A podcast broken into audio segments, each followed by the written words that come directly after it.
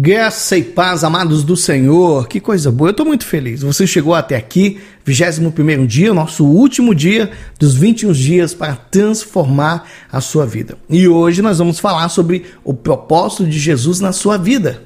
Por quê? Jesus veio para suprir todas as necessidades do ser humano: as emocionais, as financeiras, as profissionais, as familiares e, sobretudo, as eternas. E hoje eu quero falar um pouquinho com você Jesus veio à Terra com qual missão? Você pode me responder?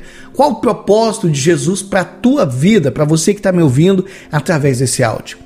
Em João 2 está registrado o primeiro milagre realizado pelo Messias. Jesus ele vai a um casamento e ele transforma a água em vinho.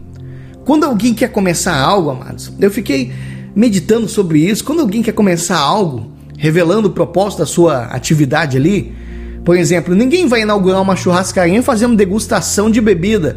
Ninguém vai inaugurar uma loja de roupa distribuindo folders com a lista dos 10 livros mais lidos do mês de todo o país. Quando inaugura uma churrascaria, o cara vai servir os melhores cortes, os mais saborosos de carne. Uma loja de roupa, o que, ela vai fazer? Vai colocar as melhores peças na vitrine. Vai inaugurar um cinema, ele vai exibir o filme mais top que tem. Pois é, quando a gente inicia um projeto, a gente se esforça para mostrar o melhor. Por quê? Porque a gente quer já impactar na primeira oportunidade ali, causar boa impressão de cara. É assim que nós revelamos o nosso propósito. É dessa forma que a gente causa primeira e boa impressão. Mas você pode falar, mas pastor, em relação ao ministério de Jesus, nós podemos pensar que ele iniciou de uma maneira muito simples, com pouco significativo ali foi pouco significativo por quê? Ele transformou a água em vinho, sem dúvida, um milagre, mas aparentemente não tem muita importância. Ninguém ia morrer se o vinho acabasse. Quase ninguém na festa soube que aquele vinho era o fruto de um milagre. E aí? Amados, Jesus ele poderia ter começado de uma forma arrebatadora, realizando milagres impressionantes, andando sobre as águas para todo mundo ver, diante dos espectadores, curando o paralítico ali, ressuscitando um morto ali na praça pública. Só que o Senhor não iniciou o seu ministério assim. Foi em uma festa de casamento. Poucas pessoas souberam daquilo que Jesus tinha feito. Esse foi o primeiro milagre do Senhor. Por meio dele foi revelado o que? A sua glória e o seu propósito para o que o Senhor veio. E eu fiquei tão impressionado quando veio essa revelação e por essa proeza, o que, que Jesus estava revelando? Sua verdadeira missão. A verdadeira missão dele aqui na terra, que é transformar o homem, suprir todas as suas necessidades.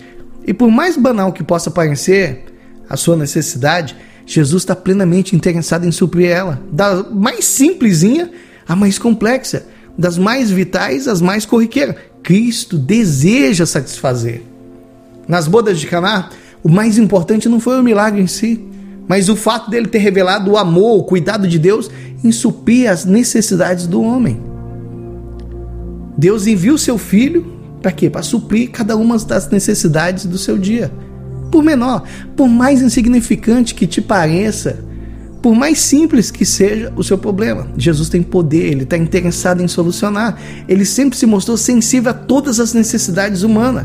Nós vemos, por exemplo, o cego de Jericó, registrado lá em Lucas, capítulo 18, versículo 35 ao 42. Você já deve conhecer essa passagem. Jesus foi chegando em Jericó e tinha um cego ali, à beira do caminho, mendigando. E ele, ouvindo aquela multidão passar, ele começou a perguntar: o que, que é aquilo? O que está acontecendo? Aí falaram: ó, oh, é Jesus, o Nazareno, que está passando. E ele começou a gritar: Jesus, filho de Davi, tem misericórdia de mim. E o povo começava a falar: cala a boca, cala a boca, cala a boca, não perturbe o mestre. E ele começou a clamar cada vez mais: Filho de Davi, tem misericórdia de mim. Então Jesus parou tudo e falou: Traga ele até a mim. E perguntou para ele: O que queres que te faça? E ele falou: Senhor, que eu veja. E Jesus disse: Vê, a tua fé te salvou. Amados, é lindo. É lindo esse versículo de esse versículo 35 ao 42 de Lucas 18. Ou seja, Jesus veio para curar o ser humano. Ele está preocupado tanto em te perdoar, em te salvar, como curar sua queda de cabelo, sua obesidade mórbida. Ele está interessado na tua saúde espiritual, mas também na tua saúde material. Ele se importa com a tua dor de cabeça, com a tua dor de dente. Você precisa crer, você precisa entender isso. o Senhor se importa com as tuas necessidades físicas, emocionais e espirituais. Analisa comigo a narrativa de João 6. Nós vamos constatar que Jesus estava plenamente interessado em satisfazer as necessidades financeiras do povo. Você lembra lá da multiplicação dos pães? Jesus reuniu ali uma multidão, aquela multidão estava ouvindo ele, só que ficou tarde. E as pessoas começaram a sentir fome. Então o Senhor chama os seus discípulos, falou para eles: dá o que comer para eles. Os discípulos ali ficou angustiado. Por quê? Porque não tinha dinheiro suficiente para comprar alimento e ali por perto, mesmo que tivesse o dinheiro, não tinha alimento suficiente para tipo 5 mil pessoas. Jesus sabia que ele sempre teria mais que o bastante para alimentar o povo. Assim, ele multiplicou os pães e os peixes, todo mundo comeu. Sobrou 12 cestos cheios ainda para mostrar o tamanho do poder do Senhor Jesus. Ele supriu a necessidade de alimento, de cura, de salvação de quem se achegasse a ele. Nessa mesma narrativa de João 6, por exemplo, o povo foi alimentado de uma maneira extraordinária. O que, que eu aprendo com isso? Que todas as vezes que Jesus opera, ele excede as nossas expectativas. Ele sempre vai além daquilo que pedimos, daquilo que pensamos. O que ele faz é mais do que o bastante. E eu gosto muito de falar sobre o Senhor, muito mesmo. Porque, amados, o Messias, o Senhor Jesus, ele veio para resolver tuas crises.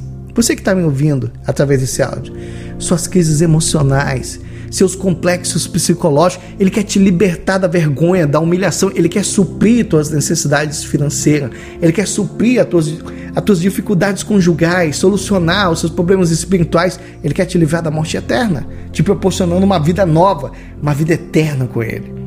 Jesus está interessado na tua salvação, na salvação dos teus pais, na libertação da saúde do teu cônjuge, na realização dos teus filhos. Tudo isso, para Deus, é glorificado, amado. O Senhor veio, sobretudo, para suprir nossas necessidades espirituais. Olha João 3,16, o versículo áureo da Bíblia. Porque Deus amou o mundo de tal maneira que deu o seu Filho unigênito, para que todo aquele que nele crê não pereça, mas tem a vida eterna. Jesus morreu para que todos que nele crêem não pereçam na morte eterna, mas vivam para sempre. Evangelho de João, capítulo 3, do versículo 1 ao versículo 5, nós temos ali o relato de Nicodemos. E havia entre os fariseus um homem chamado Nicodemos, príncipe dos judeus. Esse foi ter de noite com Jesus e disse-lhe: Rabi, bem sabemos que és mestre vindo de Deus, porque ninguém pode fazer esses sinais que tu fazes se Deus não for contigo. Jesus respondeu e disse-lhe: Na verdade, na verdade te digo que aquele que não nascer de novo não pode ver o reino de Deus. E disse-lhe Nicodemos: Como pode um homem nascer sendo velho? Porventura pode tornar a entrar no ventre da sua mãe e nascer? E Jesus respondeu: Na verdade, na verdade te digo que aquele que não nascer da água e do espírito não pode entrar no reino de Deus. Nicodemos, ele teve a sua necessidade espiritual ali na hora suprida. Ele precisava nascer do espírito.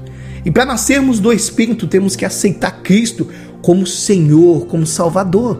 Nós temos de reconhecer que ele morreu na cruz em nosso lugar, para expiar o nosso pecado, restabelecer nossa comunhão com Deus, nos dar vida eterna. Aí a partir daí, eu e você somos regenerados, nascemos espiritualmente. Isso é nascer de novo, nascer do Espírito. Também, amados, nós temos de declarar publicamente que nós cremos em Jesus por meio do batismo nas águas. Porque quando nós descemos as águas, é como se o velho homem pecador, que seria condenado à morte eterna, fosse sepultado. E no momento em que emergimos, se levantasse um novo homem com direito à vida eterna ao lado de Jesus. Ou seja, o Messias ele veio para suprir as necessidades físicas, necessidades emocionais, financeiras, profissional, familiar, espiritual e eternas do ser humano. Jesus foi a maior demonstração de amor de Deus.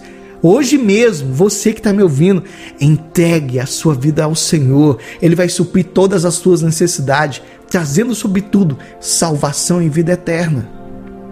O nosso versículo do dia Filipenses capítulo 4, versículo 19, poderosíssimo. O meu Deus, segundo as suas riquezas, suprirá todas as vossas necessidades em glória por Cristo Jesus. Eita glória! eu quero orar contigo. Chegamos no nosso 21 primeiro dia, último dia, a conclusão desse trabalho. E eu gostaria que você fechasse os seus olhos, porque eu quero orar contigo. Senhor Jesus, hoje nós entendemos que o Senhor veio para suprir cada uma das minhas necessidades.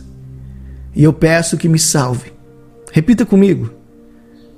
Senhor Jesus, hoje eu entendo que o Senhor veio para suprir cada uma das minhas necessidades. Peço que me salve. Declare comigo. Eu o reconheço como meu único e legítimo Salvador e recebo como Senhor da minha vida e Salvador da minha alma. Declare comigo: me arrependo dos meus pecados e peço que me dê a vida eterna. Creio que a partir de hoje começarei uma vida nova, salvo, liberto e pronto para prosperar. Diga muito obrigado, Senhor, por Sua graça sobre a minha vida. Diga amém. Agora eu vou orar com você. Senhor Jesus, eis aí, Senhor, teu filho e a tua filha diante do Senhor, confessando, Pai, ali que o Senhor passa, a partir desse momento, ser Senhor da sua vida e Salvador da sua alma. Senhor, eu estou declarando agora que, da mesma forma que o inimigo honra cada palavra de maldição que ele fala, a partir desse momento ele tem que respeitar que ele está entregando a vida ao Senhor Jesus, que ela está entregando a vida ao Senhor Jesus, e a partir desse momento Eis que tudo se fez novo. Caia por terra, Senhor, tudo aquilo que veio contra a vida dessa pessoa até aqui. Porque a partir desse momento em diante, ela vai dar o passo de fé. A partir desse momento, Senhor, é, ela está confessando com a boca dela que a vida dela pertence ao Senhor. Repreenda agora tudo, toda maldição, toda palavra de maldição lançada contra a vida desse homem, dessa mulher, toda palavra maligna contra a família, contra a vida financeira, contra, Senhor, sua vida emocional, material, estou declarando agora sobre a vida profissional, em o nome do Senhor Jesus, que nesse momento venha a restauração por completo sobre a vida, Pai, dessa pessoa que está orando comigo, em o nome do Senhor Jesus. Amém? Eita glória! Que coisa boa, amados! É muito bom, é muito bom a gente concluir esse trabalho. Amados, Deus está procurando pessoas para salvar, para tirar ela ali daquele lago profundo e levar ela em patamares maiores. Se você quiser, você pode ser encontrado por Jesus de forma verdadeira, ter sua vida transformada. Você é cheio agora de potencial, de capacidade. Só que você precisa colocar em prática cada um dos princípios estudados nesses 21 dias.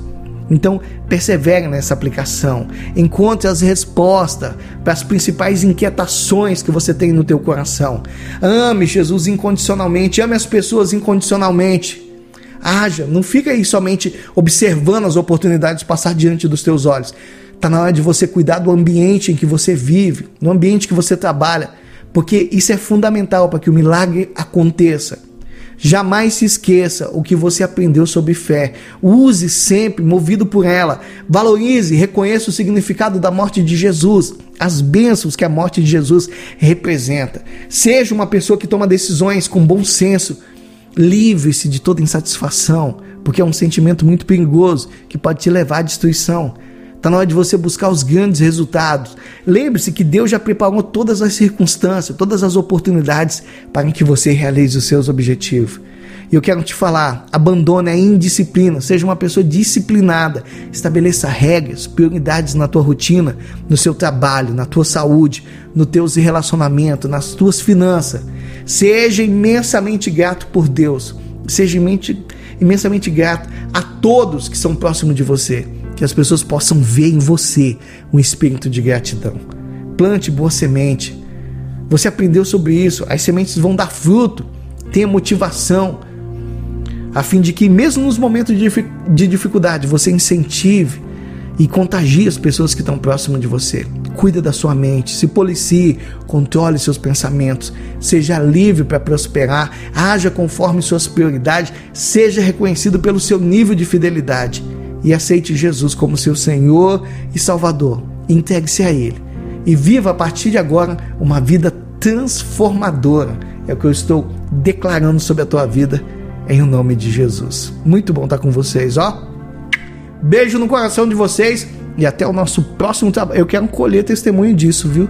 Eu quero que você fale depois aqui no grupo o que que representou na sua vida, o que que isso mudou, o que que te trouxe de informação, no que que você começou a aplicar, no que que está dando certo. Eu quero colher os teus testemunhos. Essa é a minha recompensa. Deus abençoe a todos e obrigado, amados, por estar comigo até aqui.